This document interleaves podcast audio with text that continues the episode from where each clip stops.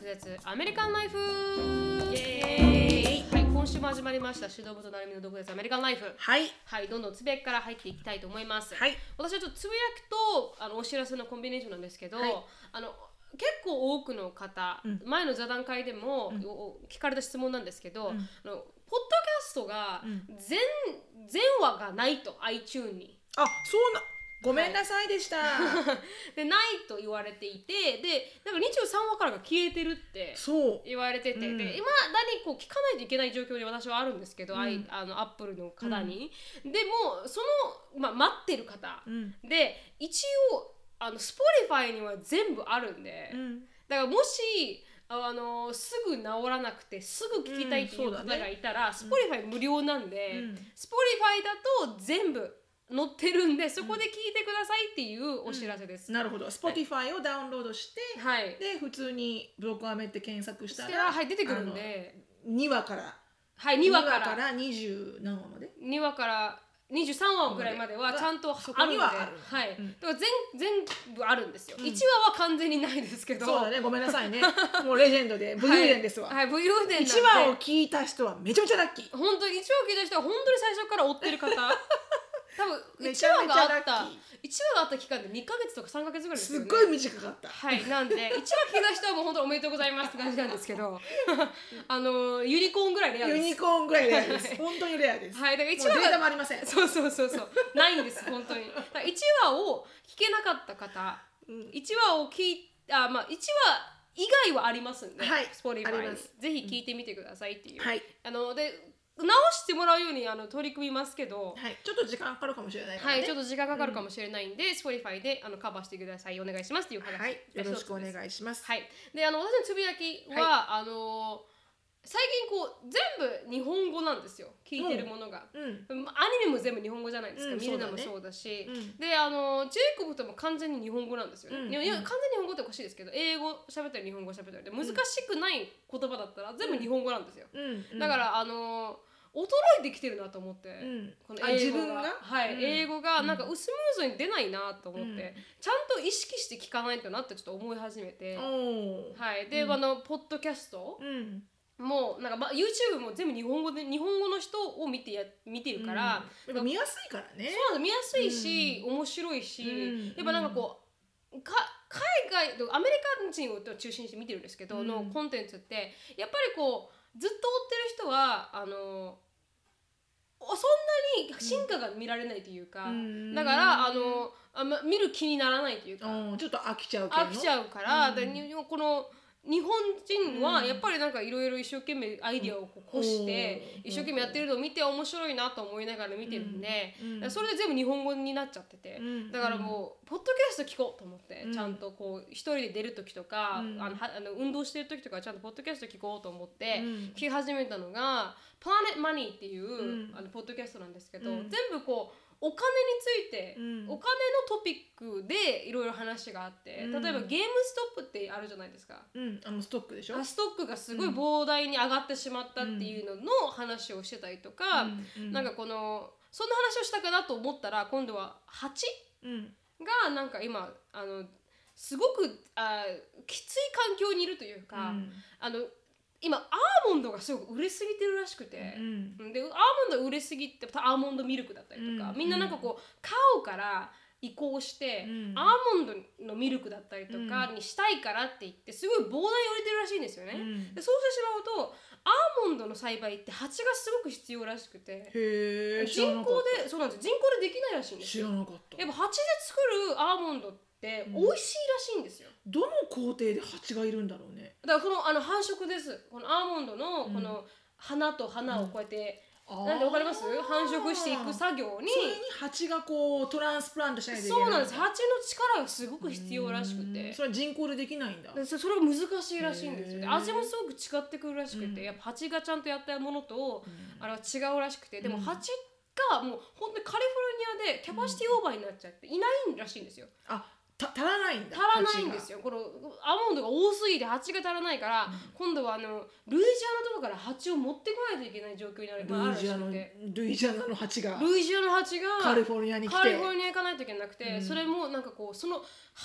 の全全部の巣っていうんですか、うんをうん一気にオーバーナイトでこう、ん運ばなフェデッいクスでそうファデックそう本当に車で車で大変だ蜂の書体をおお引っ張っていかないといけないらしいんですよ、だからそれ引っ張っていく際にやっぱりそれが本当に蜂にとっていいことなのかっていう本当だねモラルの問題になってくるらし確かくにて、ねでじせっかく一生懸命頑張ってる蜂が、うんいきなりあの移動するって言って車に詰め込まれて、網を張られて出られないようにして、でそれを移動させてると。でで車の運転手はあの蜂が昼間だと行動が活発化しちゃうんで、あのトイレにも行けないらしいんですよ。なんでだからこの運転しててこのバイブレーションがないと止まってしまうと逃げちゃうらしいんですよね蜂がだからちょっとバイブレーションがある方が落ち着くらしいんですよか蜂と蜂蜂は蜂にとっては、うんだから止まってしまうと逃げちゃうからずっと運転しないといけ逃ないげちゃうとう言っても巣ごとこうなんかカバーしてるんでしょ顔はしてるんですけど逃げちゃうらしいんですよもう巣から離れちゃうんだはいだからそういうのもあるから運転しないといけないから、コッうんプを持っておしっこをしながら運転しないといけないらしくてだか大変らそういう作業とかあってで、うん蜂を持ってくるじゃないてでいすうかかそもそもさ、うんシンプルな質問だけど、はいなんでルイジアナなんだろうねいいじゃんカリフォルニアのすぐ下のさ、なはいなんとか州から持ってくればねでもなんかいっぱいあるんですそうですキャパシティが本当にそう足りなくてそそのこからしか持ってくるしかないないんだ、はいもっとそばの近辺の州とかにはでなはいんだなくてはいだからルイジアナとか他の違う州もあってそこから一回うーん一旦移動させないといけない状況にあるらしいんですよへそれぐらい厳しい状況にあるらしくて、でうん蜂持ってきました蜂を離します、んで怒ってていやーってなってる蜂は、うなんかこうトラウマトラウマを持つ蜂もいるみたいなんですよー、うんうんだからあんまり綺麗な蜂蜜ができなくなったりとかもすへるーする蜂もいるしその蜂以外の蜂はもうその目の前に広がるこのアーモンドの花にわーって行くんですけど、うんうんで行きました取りましたそしたら全部刈られてあのな蜂のた食べ物がなくなる瞬間があるらしいんですよ。うんそしたあのらアーモンドミルクになるために、はい、うんでそして花がなくなっちゃってその時期が終わるともう蜂は今度は食べられなくて、うん食べるものがなくなって死んじゃったりとかするらしいんですよはあそうなんだだからそれをまた今度はカリフォルニアからルイジアナに移すとかだからそういう作業をしてるらしいんですよこのアーモンドミルクをこう作るためにへえなんでそんなさ一気に刈らなきゃいけなくなっちゃうんだろうねわかんないですわかんないけど、まあ、足らないんだろうね需足要らとない供給がんです需要と供給だがからバランスはたねオはいフバランスなんだろうね、そうなんですよだからその人工ででき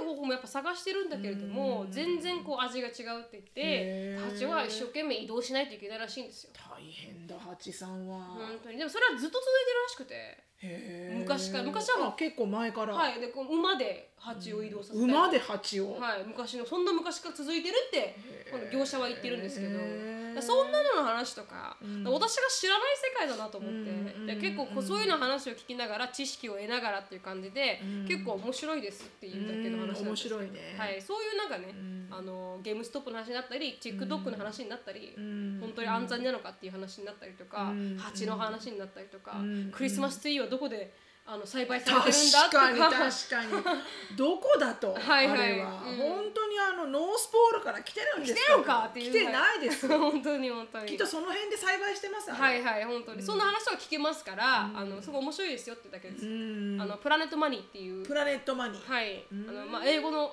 あのポッドキャストなんですけど、うんうんまあでも聞き流すのはいいよね、うあのそんなにこう真剣には理解できなくても、んはいあの聞き流しながらも頭に英語を入れてくっていうのはいいよね。はいだから知識も得られるじゃないですか、そううんだから面白いなと思いながら、うんそれを聞いてますね、うーんなるほどなるほど、はいうんそのゲームストップの話は、うん多分ものすごいセンセーショナルだと思うよそうですねあのこの時代、うんだってあれ個人投資家がミューチャルファンドを倒したからね、あそうですね確かに確かだに、から倒したっていうか困窮に追いやった、うん個人投資家たちが、だからそれでねあのそのアプリケーションがそのあのストックマーケットをやらせてるブローカーが、うあの個人投資家たちに買わせないようにあのブロックしたんだよね。ん、はいそうですでそれで政治家とかもね入ってきて、うんそうなんですそうなんれですはフリーダム・オブ・マーケットじゃないみたいな、はい公平じゃないみたいなことになって、うんででもも蓋あをれ開けてみたら、うんあれはもういあの致し方がないことだったんだけど本当にそ本当うにしないといけなかったから、いいんだけどそれはそれで、はいはいでも個人投資家たちがうんだから本当に私とかなるみちゃんみたいな、うん本当に月々5,000円とか2万円とかで投資してる人たちうんが一掲示板から結そうで束すしね確かてにやったうんもう株式のあの市場にものすごい影響を与えたっていうのはうん史上初めてのケースでだかうんらこれが本当にこのこれからの時代うんがあのどんな風に変わっていくのかもううんレボリューションだよねもう本ね当に本当だかにらこれでいろいろまたレギュレーションもできると思うけど、うんあの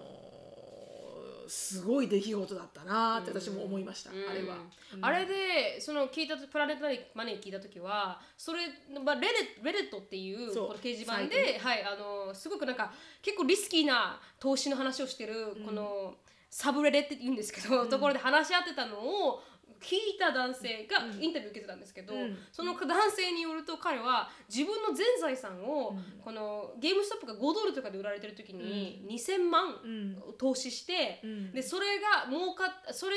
でも足りないなと思ったから、うん次に3000万このリタイアメントファンドもう投資して、う5000ん万トータルで投資してでそれで稼いでお金もまた全部投資したお金で、うん最近売ったらしいんですよ、うん、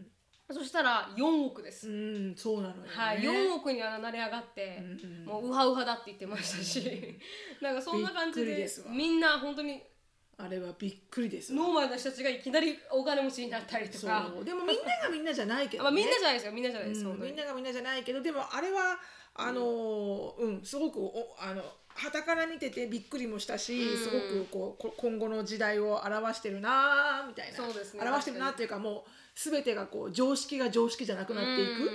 く。うんうん、だからまあねあんまり株とかやらない皆さんはわからないかもしれないけど、ちょっとあの記事とか探したら日本語でもたくさんあると思うかうら、ん読んでみたらいいと思います、面白いですようんどんなに聞いても難しいですけどね、うんあのなんでいつそういつ聞いても、はって思うのなんかスクイーズとかいう言葉を使われたんですけど、うんうんショートスクイーズがそんな感じの名前ですけど、うんそそうこら辺はちょっと意味わかんないです空売りとかでもね本当にはい本当に本当 に、空売り、うんうんってわかん ないですけどね、うんまあ全体的に全体的なポイントは、 うんあの今まではもうウォール・ストリートのストックマーケッはトいにはミューチャルファンド、ヘッジファンドとかそういう信用信託の人たちしかこううん影響できなかったストックマーケットにうん一個人投資家たちがはいものすごい影響を与えたっていう、はいうんなんか大き初なめて初めての出来事。はいありがとうございまでししたたはとい、はいそれが私のつぶやきでしたはい、ありがとうございます。で私のつぶやきはもうすごい簡単なんですけど、はいあの今週末あの度肝を抜く私ワンオペだったんですね。はいはいでワンオペっていうと、まあ、要はあのアンディがいなくて今週末はうんあのジョージアの一番大きいホースライディングコンペティションがあったので、はいはいフロリダに行っていて、うんっていう時に限ってアシュリーもショーンも、うんあのでっかいトーナメントが土日にドンドンってあって、どっちも2試合2試合、うんでアシュリーは3試合うとか、んうんでエリカももうアルバイトを完璧に組んでしまったから、はいはいどうにもならないあいきなり決まったんですかそのホースライディングはいきなり決まったの。ああーというかねアンディは行く予定ではなかったの。あはいはい今回は別に来なくていいよみたいあなー感じだったんだけど、でも、まあ、あの行くことになってしまって、うんで、えーまさかの私はワンオペで。はいはいであのアレンジする間もなく、んだから前もって分かってればエリがこの週末ちょっと時間をね、うんあのアルバイトの時間少し調整してくれるって言えば調整できるんだけど、はい彼女、はいはいでもそれは2週間前に言わないと調整できないから、うんしまった何にもできねえと思って、うんであの最終的に、うんあのどうにもこうにも回らないところだけなるみちゃんにお願いして「はいはいうんごめん行ってくれる、アシュリーのお迎え」って言って、うんでそれ以外は全部自分で回したんだけど、うものすごい走行距離で。はいはい度肝を抜くんだけど私うん今週土曜日日曜日っての走行距離合計で280マイル、はいでそれをキロにすると400キロぐらい450キロあー450キロって東京からうん京都が380らしいの、それに100プラスだからいや広広島まで行っちゃうから、ね、広島まで行っちゃうその距離をうんバックエンフォースバックエンフォースって言ってうこわうー何回も運転してったから片道1時間ぐらいのところを、うんショーンが北のノースサイド、いはいアシュリーがサウスサイドでうわ行き帰り行き帰りしてう、んで合計うんそんだけ走ったんだ私すごいな、うんみたいな、うんどうやって時間潰したんですか車の中で時間ほぼ車の中にいるんじゃないですかき時間潰すわけ私は運転してるじゃんはいはいでだからあ乗ショーせているのが誰かそう、うんだからど誰だショーンのゲームを見に行って、うん朝一で、うんで終わったと途端にそのまんまアシュリーのゲームに行って、うんでアシュリーを下ろしてアシュリーのゲームを1試合見て、はいその後アシュリーはチームのメンバーと一緒に次のゲームまでの3時間の間は、うんチームのあの子たちにちょっと任せて、うんアシュリー一緒にいてくれるってう言って、んでお父さんにも任して、うんでアシュリーを置いてって、んその3時間の間にまたノースに戻って、はいはいショーンの2回目の試合があって、うんでまた帰ってっていうそういう、はいはいはいそういう交互交互あはいはいはいはい、大変だあのね死にました私ではすよね 車の中にいる時間の方が長いです、ねもうあまりにも運転がすごすぎて、うん、もう死にましたね、あんまり好きじゃないですからもともと好きじゃないないです、うんうん20分ぐらいの運転で十分ですはい私、はいはい、うんうん、だだかかららもうもうもうもうもう車乗りたくない 乗こりれ以上乗りたくない車、うん子供たちぐったりしてますからねあの今子供たちもあのたくさんのねゲームをやったやったから、日はいはいはい、うんびっくりしたからうね、ん うん私たちはでも盛ねり上がりましたけどね。あのアシュリー乗せながら帰る帰り道にね、はい言ってくれてね、うん はい大変でしたもう車社会はお疲れ様本です当あのマミーズタクシーなので、ああそうですね。子供がね勝手にどこにも行けないので、うんあの試合だから行ってくるねみたいな「大丈夫、はいはいあの乗り換えわかる?」とか言えないから、はいはいはいはい。全部親が連れていかないといけないので、大変ですね。本当に大変だったけど、んまあでもなんとかななりましたっていう お疲れ様です。 みちゃんもありがとうございましいたや全然全然私は楽しかったですアシュリーと。はいそんなところでした結構あのおしゃべりになったなと思います昔より。あそうねあのーおしゃべりが好きになった感じ、うん本当に。でも喋る人は限られてるよ、ああそうですか。うん、なるみちゃんとかはほらもう心許してるから、うんガツガツ出るけど、うん。ほ他の人にはあんま喋んないよ、うん、だから手を挙げるのも嫌ってなんか注目を浴びたくないとか髪切りたいショートにしたいって言ってるけど、なんか注目を今浴びたくないうん今は切りたくないんだって言って、なんでって言ったら注目を浴びるから、うんあの高校に行く時に切るみたいなそう基本的にね注目浴びるの好きじゃないの、うん珍しいですよね、うんあんまりこう自分に当てんだからうん知らない人とかに聞けないのよ例えばあ「ーすいませんおトイレ行っていいですか?」とか、はいはいはいはいちょっとすいませんこれ使わせてもらっていいですか?」とうんかそういうの聞けないの。ああそうシャイですね、社員どころか、うんなんだろうね人あの見例知りえばこの前もショッピングモールのフードコートでご飯食べてました、うんでアシュリーがチャイニーズ買ってきて、うんで私も何か買ってきて違うもの、うんうんでアシュリー戻ってきた、うんでアシュリーはご飯はあるけどプラスチックスプーンとフォークをもらってなくて「うんはいはいあない」って言ったから「うんマミーそれあの食べ終わったら貸して」って言われたの。うんでって言って、うんじゃなくてき行ってきなよ、うんうんあそこに行ってフォークとスプーンほら今コロナだから、はいはいあの置いてないのよ目の前に、あーはいはいはい言ってもらわなきゃいけないのよ確かにその確かに店員さんうに、んで「言っときなよ」って言ったら「やだ」っていうの、うんなんで?」って言ったら「うんえー、めんどくさい」とか だからそういうのがダメなのああはいはいはいはい、うん、だから全エ然リカならね10万個もらってくる、そうですよね なぜなら友達になってますもんねそう、ん10万個もらってくる、はいはいはいはい本当にだから意外だなって思っちゃいましたそうなんかそういうとこは昔からあったかもね、うんあんまり他人とおしゃべりできなかったり、うんこううん質問ができなかったうんり気、持ちはわかるなうんそうだからこう聞かないとねはいはいわかんないでしょ、みたいな。だから学校の質問とかも先生を捕まえなきゃいけないんだけど、うん捕まえられないのよ。ああー言ってました彼そ女うでそれをを私があの私がほらずっと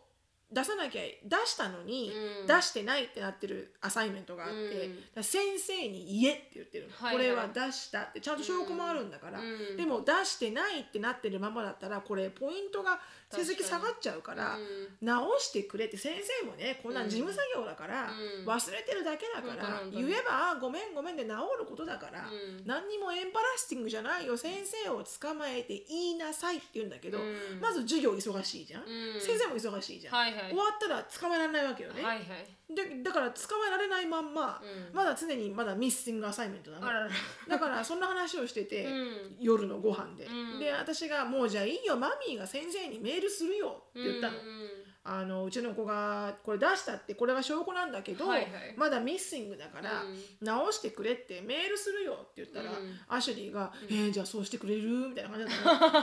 そしたらエリカがそこで「NO!」って言って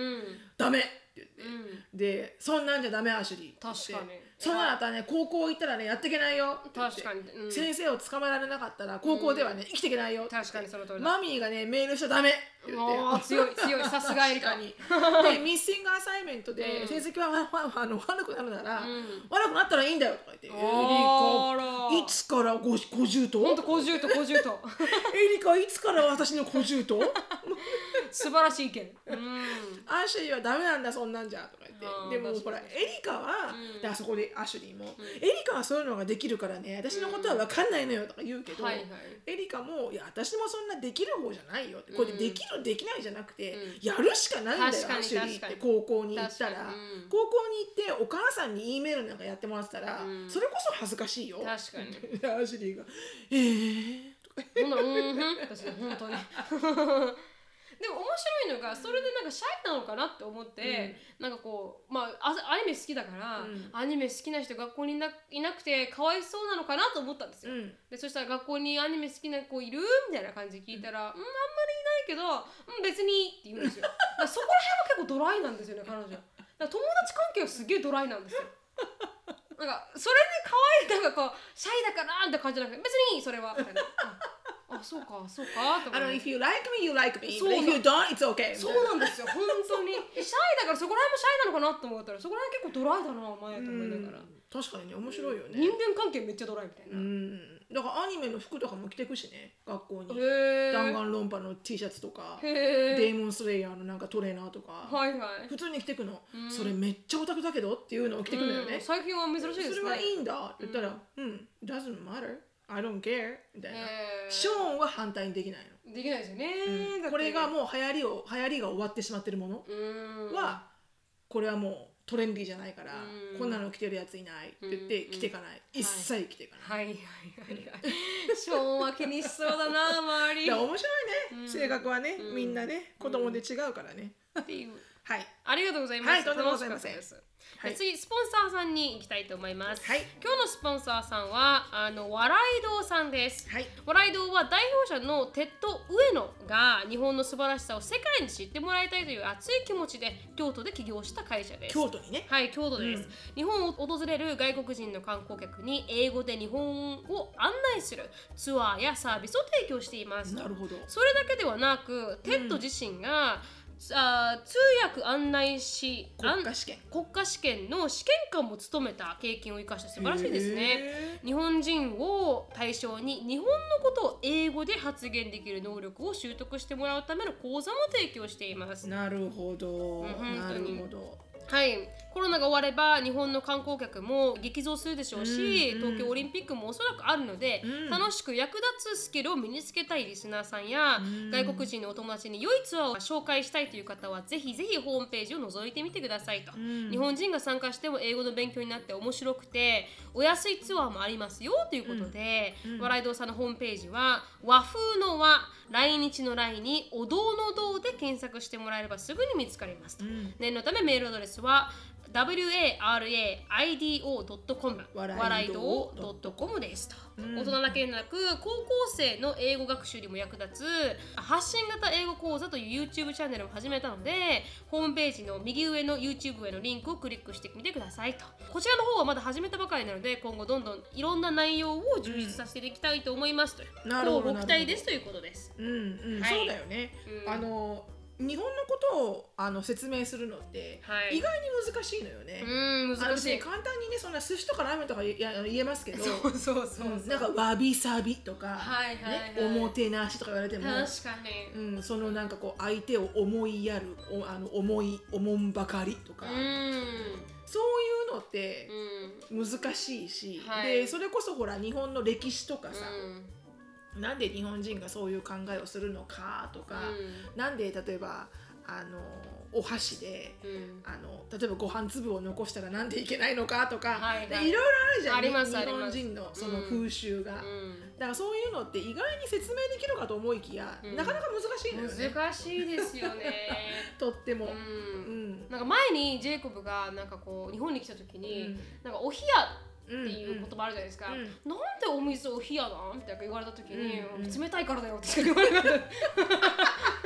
じゃああったかいとお熱っていうの言わな いでしょそうでもぎょごあの歴史がわかんないから「because it's cold」しか言えないんですよ。本当にねそういうねの歴史が分かんない、確説か明にでねきないんだからですそよのなぜお冷やというふうに、はいはいあのお水と言わないで言わおない冷やというのかっうんうんていうところの背景とかね、はいはい全然説明できなくて、なぜお感情のジェスチャーがこうなのかとかね、はいはいはい罰なのかとか、うんうんうんそういうのもなかなか難しい難しい言難しいえないのようん、本当に本当になので笑い堂さんはねそれを、まあ、あの提供していると、うんうんうん日本に日本日本人を対象に日本のことを英語で配信できる能力を学習してもらうための講座もやってらっしゃるので、はうんぜひ笑い堂 .com、はい waraido.com で調べてみてください。うんでもこんなのいいかもねこれからなんかうんほら、今コロナだから行けないけど、うんコロナが明けてホームステイとかさ、うん短期留学とか行く時に、うんやっぱりこう自分を日本人として自分の出生地とか、はいはい例えば、ね、東京生まれの江戸川区の私はね、うん下町です、はい下町っていうのはこういう文化を持っていてこういうキャラクタリスティックで、まあ、例えば、まあ、あのアメリカで言うなら、うんどっちかっていうとソウル的なカルチャーとかはね、いはいはいはいそんな風になんかこうプレゼンテーションできるように準備する意味でもいいかもね、うん本当にこそういのう通とこりだとろ思のいますあのサービスを利用したらうんうんなのでぜひあの検索してみてください。はいよろしくお願いしますよろしくお願いします笑い坊さんありがとうございまあしりたがとうございました。名前も可愛いですね、笑い堂ってういんう本当に、うんじゃあ今日のトピックに入りたいと思います。はい今日のトピックはあの皆さんの質問に答えるコーナーそうですになっねてきまこの時期ですねしたこの時期です。は いはいクォーターですねクォーターワンセンクォーターですねはいはいワンスインタクォーッタクスとー一緒です 税金と一緒です税金と一緒ね、皆さんの、はいあのた積もり積もった税をね皆さんのね、はい、税金をお支払いしますよ。お支払いしはたい。いと思います、ということで、はい、質問に答えていきたいと思います。いろんな質問がありますんで、はい恋愛だけじゃなく、はい聞いてみてください。はいあ、しのぶさんはなるみ様ということで、私は27歳の女性なのですが、現在15個年上の男性と2年以上交際しています。ほ年の差を気持ち悪いと思う方もいると思うのですがとてもいい人で、彼のおかげで私は自分の抱えるコンプレックスを乗り越えることもできました、うん。質問が2つあります彼はバツイチで前の家庭に子供が2人いますほう彼と結婚の話をするようになり彼との将来を真剣に想像し始めると今更このことが引っかかるようになってきましたんシロさんはオリビアやジョージアのことをとても大切にされていますが、私は独占欲が強い方なので、うん正直シノさんみたいに広い心になれる気がしませんうん。私との子供だけと会ってほしい前の家庭では集まらないでほしいなと思ってしまう気がしますなるほど。こればかりは一生の問題ですし彼の前の家庭を受け入れられないなら覚悟ができていないならばもう別れた方がいいのでしょうか友達に相談するとわざわざバツイチのおじさんじゃなくてもっといい条件 の人周りにたくさんいるでしょうそっちの方がいいよあんたまだ20代だしと言われそういう考えもあるのかなと悩んでしまいました、二2つ目は海外ではあ年の差カップルはどう見られていますかという質問でしたうはいこーれん。シロさんあの重視なんでちょっとそうだね。はい反対に私の話をする前に、なるみちゃんだったらどう思うあ自分がもし、そそののうんシチュエーションだったら。でも正直酷だと思うんですよね彼に対して会わないでって言ってしまうことが、うんまあ自分の子じゃないですか、うん。だからそこまで思ってしまってるんだったら、あでもそそれが本当に気になるんだったら、うんもしかしたら私は別れる選択を選ぶかもしれないですね。例えばなるみちゃんなら例えばこのシチュエーション今から結婚する人が、うんバツイチ子供持ってます、うん前の奥さんもいます、うんで自分とはこれから子供を作る予定、はいだとしたらなんかこういう懸念点を持つどうしようなんか自分たちで作る子供だけと会ってほしいなとか他の前の自分のバツイチの前の子供たちとはなんかあんまり会ってほしくないなとかって思うでも独占欲とかそんなないからねなるみちゃんはあんまりねないんでだすかよねら意外にそこは大丈夫かもそこはもしかしたらでもどその彼にもよると思います彼がどれだうんうんけこう愛してるっていうことを、うんこう昔のんあの、うん関係とは全くもってか、うん奥さんとは関係ないと、うん子供は子供として会うし、うんそこを彼が示してくれてるんで、うんそれに安心するんだったら多分大丈夫だと思うんですよ。うんでそれが彼が全然示してくれなくて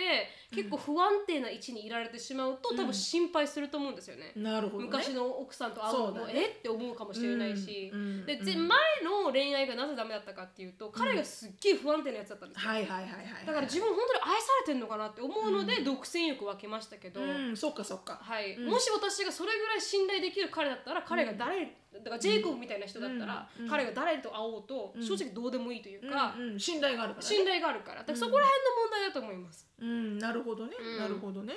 うん、た私がねここれあのお聞きして思ったのは、うんあの私は最初から子供のいる人を選ぼうと思ってたんです。そううんよねうんだから再まあ再婚相手というかまあね、うんあの独り身になってうん恋愛したいなーって思って探してみようかなーって思った時の条件が、うん私は子供を持ってる人だったんですよ。うんだから根本的に多分違う、私はう。ん本当は子供がいない人が良かったんだけどオリビアとジョージアがくっついてきちゃったんだったらいなんとなくまだアドバイスもできるんだけど、うん私は最初からその条件のクライテリアに子持ちだったので、うんちょっと違うんだけど、うんだとしたら多分こういう独占欲が強いから、うんあの受け入れられるかなって思うってことは、うん自分のことよく知ってらっしゃると思うんだよね。うん私は多分受け入れられないかもしれない、はいはい自分の価値観として。うんだとしたら、うんわざわざ自分がダメだろうな多分なんか問題になるかもしれないなって思うところに行くか行かないかはうん冷静に考えてもいいのかもしれないね確かに好きだけじゃなくて、うんうん確かにその通りですね。うんだって同じようなことじゃん都市とあの都市であのなんつうの都会で住むのが好きなのに、うん彼の嫁いだらあーものすっごい田舎うで。んもういろんなことができない都会の生活は諦めなきゃいけない、うんでも都会が好きうんみたいな感じだよね、はいはいはいはい。だからどっちがあの正しいっていうのはなくて、うんただ本当にあのーなんだろうねゆっくり、うん もう一回考えてみたらいいと思う本当に確かに独占力が強いんだったら、うんあのそれを彼に言ってみるとかね確かに。私すっごいここが心配なんだけど、うんとかねうん意外にその彼と前の子供の関係とか見たら、うんあ意外に悪くないなって思えるかもしれないし確かに自分的にも、ううんんまあ不安なんか見えないからこそうそね自分がどうなるかっていうのがわからないこそからこそ想像が湧くから独占欲が強くなりそうと思ってしまってるけれどもうん確かに翔さんが言うみたいに彼とちゃんと向き合ってみてうん本当にこうなりそうだからって言って彼がどううんそれに対して対応してくれるかでも気持ち変わるかもしれ変ないわるですねかもしれないねじゃあだったらうんこういうふうに会おうと思うとか、そうね、うん多分話し合ってみないと多う分ん想像だけが膨らんでしまってそるうだねかもしれないですよね。うんうんぜひぜひね、はい、話し合ってみてください、はい、お願いしでます。海外で年の差のアップルあるカップルはどう見られていますかって私の周りではねうん、普通、一組ぐらいしかいらっしゃらないんだけど、はいはいすごい年が差が離れてるカップルって、うんあの何のあれもありませんっていう感じ、うん、本当に 多分15歳ぐらいは普ふ通普通にいると思うよ、確かに、うん、うん、大丈夫です大丈夫気でにす。しないではいはい、で次いきます。はいしのぶさん、なるみさん、こんにちはということで、アメリカのバージニア州在住チャーと申します。チャーさんはい、はい今年に入って引っ越しをし新しい場所で生活するするに従いコロナで延期していたモノグラフィーを予約し行ってきた時のことです今まで海軍の病院でモノグラフィーをしていたのですが今回から一般の病院で受けることにするとチェックインしてからタブレットが渡され問診票に答えてください何か質問があれば気楽に書いてねと渡されて今まで紙切れ1枚で終わっていた問診票がタブレット今まで聞かれたことない質問がたくさん、そこにはまず人種人種はもちろんエイジアン次に言語プライマリーランゲージは何かという質問、紙切れの問診票にもありましたがとりあえず私はいつもジャパニーズと書きます、うんそれを書いたところで日本語が話せるナースやドクターが担当してくれたことはありませんか、うんしかしこのタブレットの問診票には第一言語を選択するリストはたくさんの言語のリストに並ぶ中20国ぐらいあったような記憶がありますと中国語マンダリン中国語関東広東語韓国語があるのに日本語にはリストがなく英語と選択するには自分の英語は第一言語というほど英語を話せる自信がなくリセプショニストに聞きました、ん英語は話すけど日本語が第一言語なんだけどどうしたらいい英語を選んだらいいのって聞いたら Well, I'm sorry. I don't know why your language didn't listen on it. そりゃお前がこの診断表を作ったわけじゃないからわからねえだろうと心の中で私はつぶやきました。Just select this and I'll fix it on my system と、中国語の広東語をセレクトされました。そ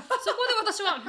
英語を話すって伝えたのになんで中国語をセレクトすると思い、思わず、wait, wait, wait, I don't speak Chinese, I speak English, but It's not my primary language というと、あ It's just picked, I'll fix it とよくただ選んだっていう割にはピンポイントで中国語を選んだよなと思いながらも、まあここで選んだとところで中国語を話す人が担当することもないだろうし、確かにねいきなりニーハオマーとか、 確かにきっとあ病院の顧客分析に使われるだけだろうと納得はしながらも、OK とそのまましんあ問診票を終わらせました、んあただただ帰宅してもなんであそこで中国語を選んだんだろうと引っかかる私がい ますと日本人のプライドっていうのでしょうかこんなところで日本人を主張してもしょうがないなと思うもののこの出来事に腑に落ちないままの私がいますしのさんなるみさんこんなこと で日本人のプライドが出てしまうという時はありますでしょうか、アメリカに住めば住むほど日本人で良かったやっぱり日本人は素晴らしいと思うことが出てきてなんでアメリカで住んでしまっているんだろうと思う時期があり ますはいアメリカの生活にどんどん飽きているチャーでしたということああですそれはね今ねチャーさんねデトックス状態 デトックスデトックス状態よこれあのねそこのプロセスを踏んだらあとはもうどうでもいいですから確かに確かに、うんうん大丈夫大丈夫ですまあ腑に落ちないことだらけですかだららねけですからうんうんそんなのもうあのほぼほぼうんありますよ、あだってりますみんな多分アメリカの人ってほとんどの人がアジア人って言ったら、チャイニーズなのかなって皆さんが思うと思うよ、思いますね間違いなくあなたは日本人ですかって言われることはないしないですね、うんで確かに日本語のセレクトない場合が多い多いですね確かに確かに、とってもなんか中国アジア人イコール中国人みたいなのありますからね、うんまあ、多いからね、うん人口もね、うん確かにううん、そこら辺もありますよね、うん、あるある日本人としてあープライドあのーが出ちゃう時ってありますかということでうん多分たくさんあったと思うんだけど、忘れちゃいましたうねん、結構忘れてしまったうんところがあるかな私でも私は嫌なのは別にあの本当にちあ中国人と思われて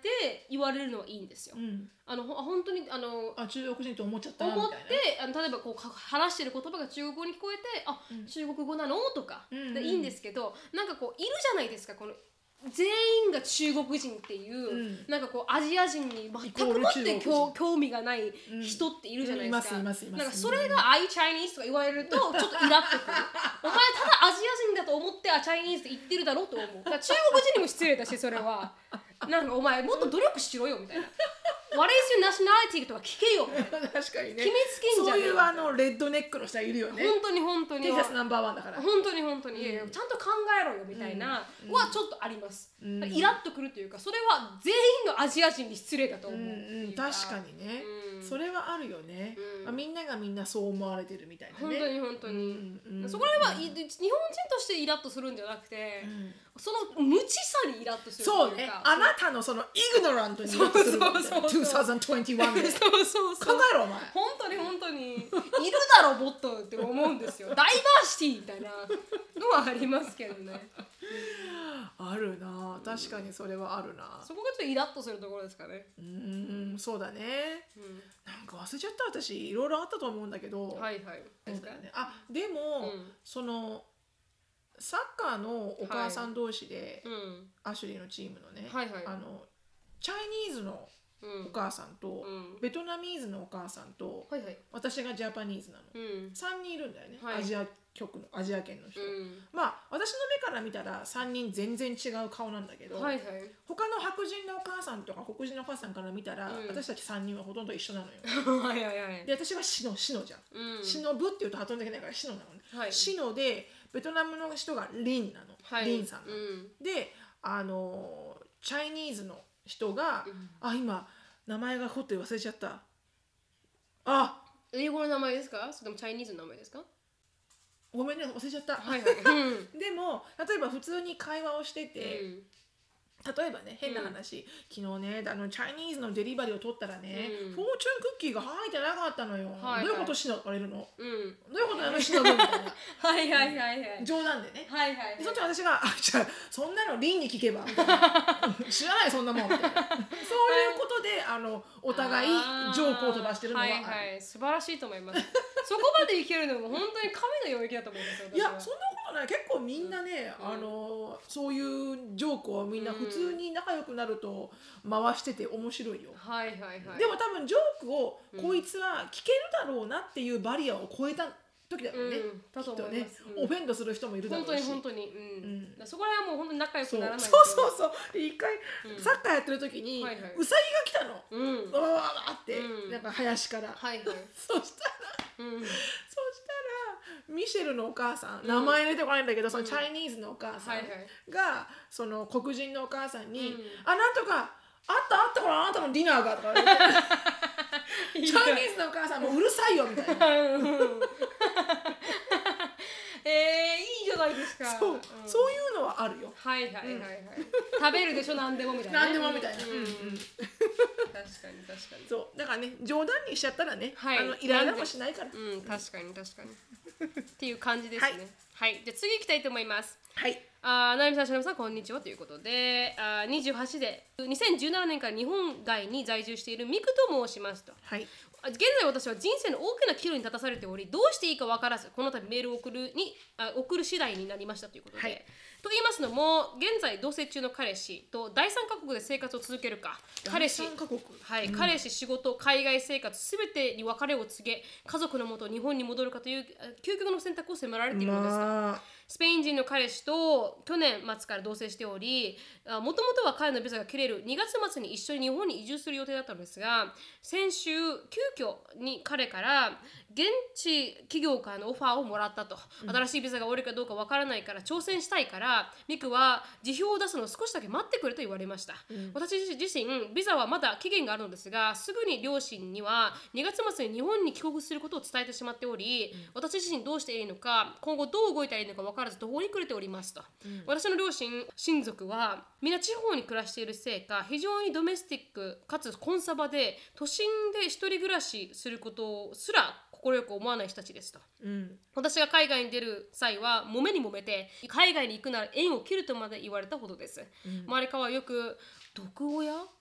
だね」っうん。て言われますとう、ん。それに加え去年私の祖母がアルツハイマーであることが分かりいろんな意味で家族のことが心配で早いうちに帰国しなければと感じておりましたしかしながら結婚なんてまだ程遠い関係性ですが彼との可能性にかけてみたいという気持ちがありますまた現在コロナの影響で国を離れることは容易ではありません私が滞在中の国は規制もものすごく厳しいため国を離れるイコール戻ってくることがほぼ不可能といった状態です海外在住を続けることを親に認めてもらうためには彼と一緒に実家に戻りもう少し海外で過ごしたいことを直談判する必要があるのですがそれを行うことは彼の仕事上可能不可能に感じられます日本語が流暢に話せるわけではない彼がそもそもそこまでしてるかもくれるかもわからないというのも実際のところです3年前の自分であれば若さで好き勝手に突っ走れたのでしょうが30手前という妙年うんにして勢いで行動することがあまりできなくなってしまいました、うんお二人だったらどちらを選択されますかアドバイスをいただけると嬉しいですということですうん。はい残るか、スペインに残って彼との将来を突き進むか日本に帰るかうんうん。っていう選択肢で、まあ、悩まれているとこれ彼とどこの国にいるかは書いてないんだよね。スペイン人の彼と確かに第だって三カ国ってしか書い彼てないもビザなんだもんね。彼も私もビザなんだよね。ああ確かにその確か第三カ国ににはいはいらっしゃるんだよね。いで自国であのあれなんですもんねドロップオファーが出たってそうだよね。そのうんいら、今いらっしゃる、うんその第三カ国の現地の企業さんからはいはいお仕事のオファーをいただいたんだよね。うん結婚前提って書いてないですよねだからこの彼女は辞表さえ出さなければまだ残れますビザがあるからはい残れるからだからうんもう少し残ってくれってことだよね、はい彼はね、うんでもこの彼女はあの日本の親御さんにはもう帰るよって言ってしまったと、はいうん、ビニーがあのいびきをかいているびきをかいてうん、はいそんな感じですそっかだからご両親たち、その日本のご両親とかごあの親族の方たちがはいあんまりこうもしこれからもうちょっと長くいるなんて言ったら、うみんな反対するってことだよねん。はいまあ出るだけで縁を切るって言われたっていうねえそうだだよね海外に行くなら縁を切るとか言われたぐらいだから、周りからはあのまああの普通に見てだからそう厳しいんだろうね、厳しいとってもねはいはい心配されてるんだと思うんだけど、うんだから要は親とか家族のためにうん、戻るか戻るか、ちょっといいですか、うん私最初にもちろん、あのー前こう母と話してた時に、うんなんか先週ぐらいかななんかこう息子は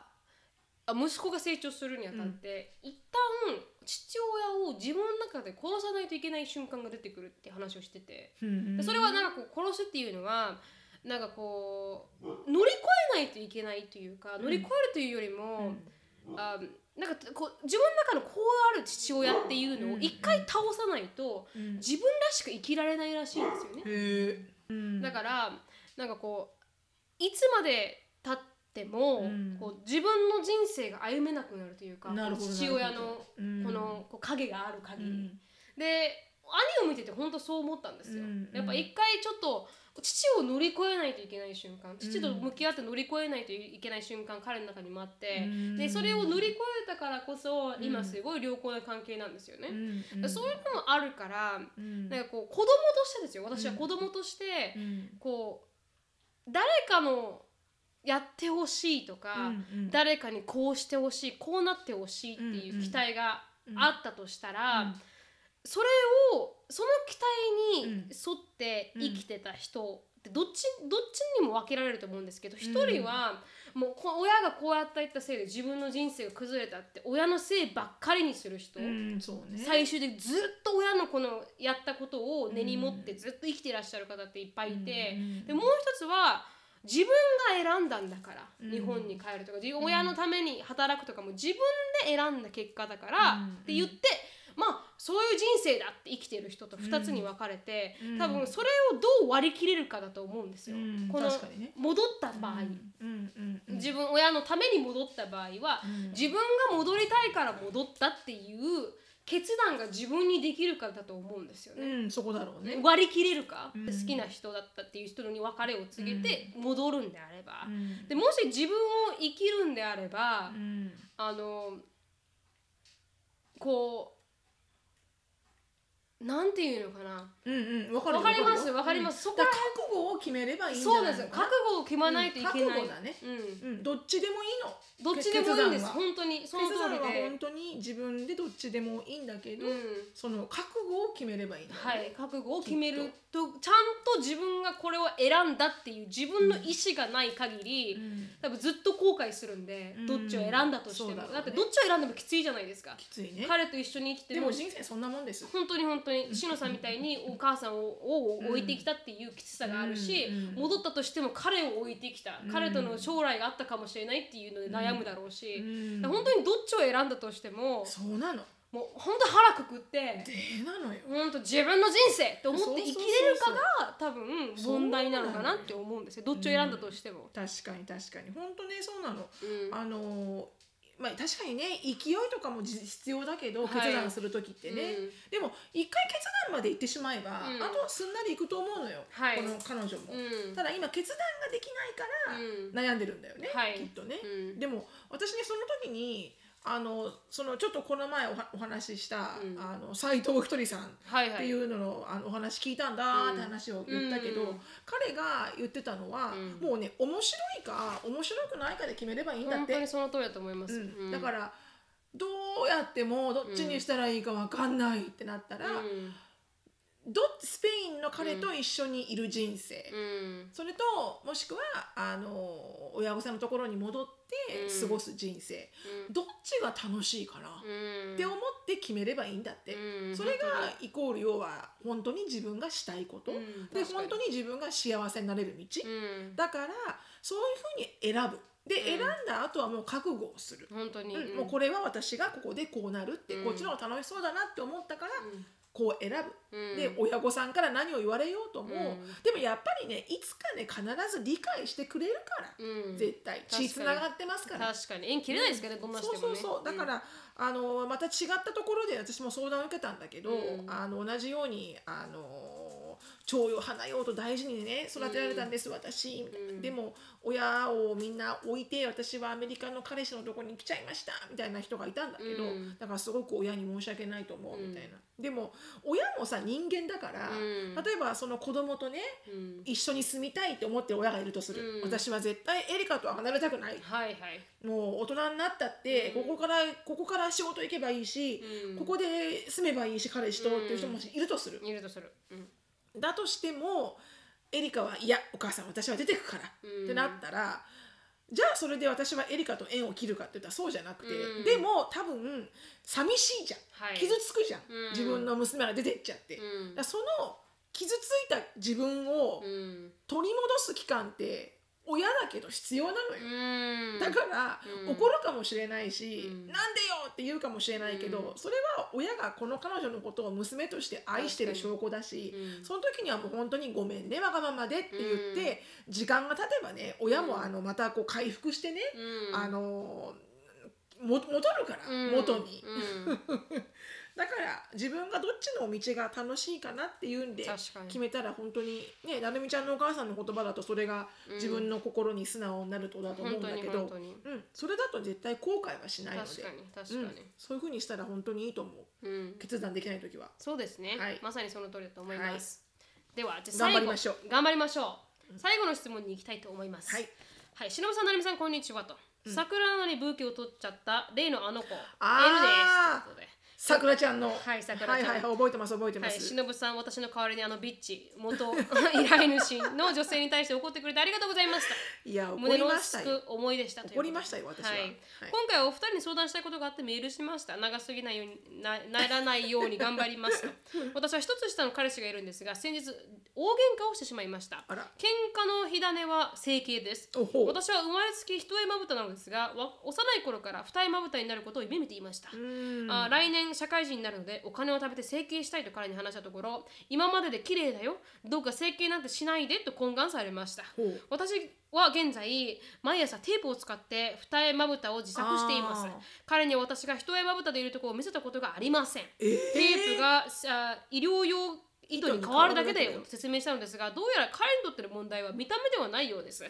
整形そのものが性的に嫌なんだそのままの L でいてほしい、こんなに彼氏が嫌がっているのにそれでも整形したいっていう L の考え方が嫌だと言われました彼にとっては愛する人の嫌がることは絶対にやらないのが当当たり前なのだそうです私は彼の言い分に納得できませんでした、だって彼は私が整形するのが嫌だ私は彼に整形を阻止されるのが嫌だここでなぜ私だけ我慢を強いられるのでしょうか確かにそもそもマイバディマイチョイスですよね確かに整形してもコロナにはかからないしタトゥーのように一緒に温泉に入れるわけでもないと、あーまぶたに反社会的なメッセージを 刻むわけでもありませんし 私のお金で私の身体の在り方を道徳的かつ自由に選択するそれが私にとっての当たり前なのです Well はいその通りですその通 りです。彼はこの説明に納得したのかしてなかったのかそんなに整形したいならしてもいいよと言いました、そして後日話の流れで整形を受け入れてあげたと言ったのですなんだその上から目線のものを今 まるで私が彼のあー承諾なしには何もしちゃいけないみたいな言い方カチンときて当たり前じゃないと反応したところ、ついにあー世紀末の大喧嘩が始まったんです、うんはいはいはいはいエルから受け入れてくれてありがとうと言われると思ったのにと彼は激怒、なわけはないいでしょもともと私の自由でしょあななあなたに何を感謝しろっていうのと言い分の私確かに今まだお互いに口を引いていま聞いていませんなるほどなるほだからど。どこかで2人のすれ話がすれ違っている気がするのですが私にはもう訳 がわからなくなってしまいましたお二人はパートナーとどのようなことで喧嘩したことありますか確かにこれはにね、うん L さん当たってるはいはい、L さん当たってます頑張ってますねうんだかあらのーじゃそういいですか、うん毎日この二重にしようって努力して、うん一重を見たことがない彼にうん正義は嫌だって言われても同じだしってだか思らいませダメってやっちゃえばいいよねんわかんないうんよわかねんないわかんない、それが整形か糸かなんてわかんない じゃんまあ素直な方だから素直でやっぱりね、はいあの真面目でいらっしゃる真面目なな方だからそう思っ私ちのゃう姉なったらもうちょっとってやっちゃう のよ気づかないと思いまうすんテねープテープって言って確かに確かにずっと言っとけばわかんないわかんない、うん最近のテープはね24時間持つんだそうなのよよってすごいでしょこの テープだはいはいって知らぬが仏じゃん本当に本当に、うんうん、まあまあねそれは確かにねあの、嘘だって言われたら嘘だけどうん、でもねなんだろうななんかこう彼なんだろうなうんあのわかんないですでもこれ私は本当にエルさんのあの意見に、うんあの100万座布団ぐらい、そうですね、うんマイバディマイチョイスなんですよ、うん、なんでこの彼が言われ彼に言われないといけないそれもうん付き合ってるんですよね、結婚してらっしゃらないですもんね、まあ結婚してもよあしてもです結か婚しててもさうん、別によくないあの別に本当に言う通りタトゥー入れるわけでもないし、まあ確かに確かに道まあ徳的に反してることはするわけでも二な重にいすしるのは本当にもう小さい子なのでやったらいいと思うんですよ私うんは、なんかそれはもうなんかピアスするような勢いよ本当に本当にうん、だってそんなピアスだって同じじゃん、うんお親だってうん21歳になった娘に、うん穴は開けるなって言えないじゃんはい 「はいほうほうダディ it's my body 確かに確かにうん」じゃうんんだからそれと一緒だようね、ん だからだったらなんかその理由がねこの、うんり理由がねすごく私は彼のうん整形に対して嫌なんだっていうその理由があまりにもセルフィッシュすぎて、はいはいはいそこがなんか理解ができない、うんだからもっとなんかレジェットな、うんなんかもっとこうもしかしたらコンプリケーションが出て、うんこういうことになるかもしれないのが心配だからはいやってほしくないとかだったらまだわかるんだけど、うん生理的に嫌なんだって言ってるだけじゃんうんだからなんかこの理由が私の中ではあんまりあの腑に私は彼の理由が腑に落ちない、落ちないですねだってそんなの私前のかあの旦那にも言われたけうど、ん言ったかもしれないけどポッドキャストで、うんさ最初の方の話で、はいはいい色がついてるブラジャーうんあのピンクとかオレンジとか、はいはいうんそういうの着るじゃん。うんでたまにさこのほら普通にこの首のラインのセーターとかから、はいはいちょっとよよれちゃうと出ちゃうじゃん、はい出ます出ますブラジャーの色とかが、うんそれだけで言われたからねえあのそのそれその着方があの嫌だとか言って、えそんななんか下着の色が見えるだから黒のそういうこのちょっと少し広く首,、うん首元が開いてるのを着るんだったら、うんブラジャーの紐は黒とかないしは白とかはあとはブラジャーのすこのここの紐肩紐うんがないものとかを選べと選べと、そんなピンクとかオレンジとか、なんか「You just almost telling everybody you're a slut」って言われて私はもう切れたね切れたうね、ん You just pretty much telling me that I'm a slut って言っへてーなんかそのあのなんていうのかなそもそもが、うんものすごいこうプロバカティブにうんブラジャーを完璧に出すような服装をしてるならわかるわかるりますわかりますうんわかるよ、うんでも見えるか見えないかわかんないところのブラジャーの線の色まで、お前に言われたくないわ確かに確かにそもそもお前には信用がねえのか確かに確かにだからねなんかその勢いな話、はいはいはいうんはいちょっと私は昔思い出しましたこの話をあ聞いてはいはいはいはいうんうんうんうんうんでもねえらいあの喧嘩してよかったと思うよそうですこれはもうねスタンドグラウンドしないと、はいはいはいあのこれからもっと言われちゃうかもしれないから、うんあそれは僕はそれも嫌だこれも嫌あーだ生理的に無理とかうんね言われちゃうかもしれないからうん確かに確かにちょっとねそういうね探りを入れる時期かもしれないですうん、ねで彼もこれをやることでエルさんがどれだけハッピーになるのかっていうのも考えてあげてほしいよね。確かに確かあげたじゃねえと。にうんうんいやいやいやあげてもらってないみうんうんうんうたいんな。私が払ったし、本当に本当に私の意見ですと。うんだから喧嘩できたからよかったんじゃないかな。確かに、ううんん、意見のちなね価値観の違いとか分かり合えますからねそうそうそうそう喧嘩しそたらう。うん。はだってそんなの言われたらななみちゃんもブチ切れるでしああょ。なんかえって思いますねなんかさっきじゃないぞお前って思うかもしれないうんいやいやいやってだダメでしょうんもう,、うんもうもう徹底的に潰しますうね、うんんあの論倫理論理的に潰しますね、ううんんもう舌上げたとか言われた時にはもう本当にあの首根っこ掴めますかそらねれはないねうん、なんだお前はと それはまあ私はもうフライパン飛びますね 飛びますわ作ってるもの全部飛びますわうん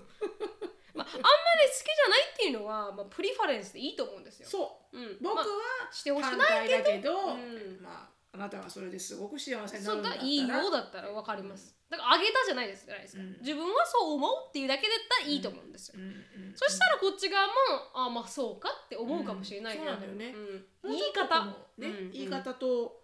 そのね L さんが自分の付き合ってる彼女がなんでそこまでうんやりたいのかうんっていうのも理解してあげたらねうんいいのになって思うけどうね、んうんいやでもね本当に喧嘩してよかったです喧嘩しあてよかのった喧嘩の結末をうん L さんどうぞよろしくお願いします、はいどのように喧嘩が終わったか、うんなんか喧嘩ってさその時は盛り上がるんだけど、はいはい何日間かすると本当エルさんも言ってたけど、うん何もうなんです訳が分からなくなるんだよねもうなんか怒る意味あるみたいなうん確かにもうどうでもいいかみたいなさ、うんうんもうあのー本当にあの喧嘩することもなくなってくるね年年年あのちょっと年を重ねるとね、はいはいはいはい、うんもう喧嘩するエネルギーがもったいないあー確かに言いますもういいわってうんなうるんどうでもいいみたいな、うん、ありがとうございました、ありがとうございいましたますはい、もう1時間経ちましたんで、はいここで終わりたいと思いますはいはい、あの、シノさんのライフについて知りたい方は、シノフィリップスでインスタグラム調べてみてください。で、あの、毒アメのインスタグラム盛り上がってますんで、あと本当に300人ぐらいで、あの、 10,000はい、テンダ1万1万人になりまあま素す晴らしいので、1万人になると何ができるようになるかって、リンクが送られるんですよ、ね。ほうストーリーそねれが、はい、そうすると行きやすくなるんで、うんうんぜうんひあの毒アメもフォローしていただければ、もっとはいより良いものになるかと思います。ありがとうございます皆さん、はい本、当あにりがとうございます。はいで、あのー質問感想等がありましたら、なるみしきあと gmail.com、なるみしきあと gmail.com にどしどしよろしくお願いします。はいで、あのー、2020、ポッドキャストアワード2020の方も、もう今週だね今週です、今週で終わります。今週ではい、もうラあストスパートです、のはい、ラストチャンスなので、ぜひぜひ、あのあの、お暇な方は、うん投稿まだね投票してないよという方は方はぜひ投は票い、していただぜけひればあの清き一票をよはい、ろしくおよろ願いししくまおす。願いします。はい終わります。Thank you so much for listening. I hope you're having a wonderful day. Please follow us on the podcast. We'll see you in our next podcast. Bye bye. bye.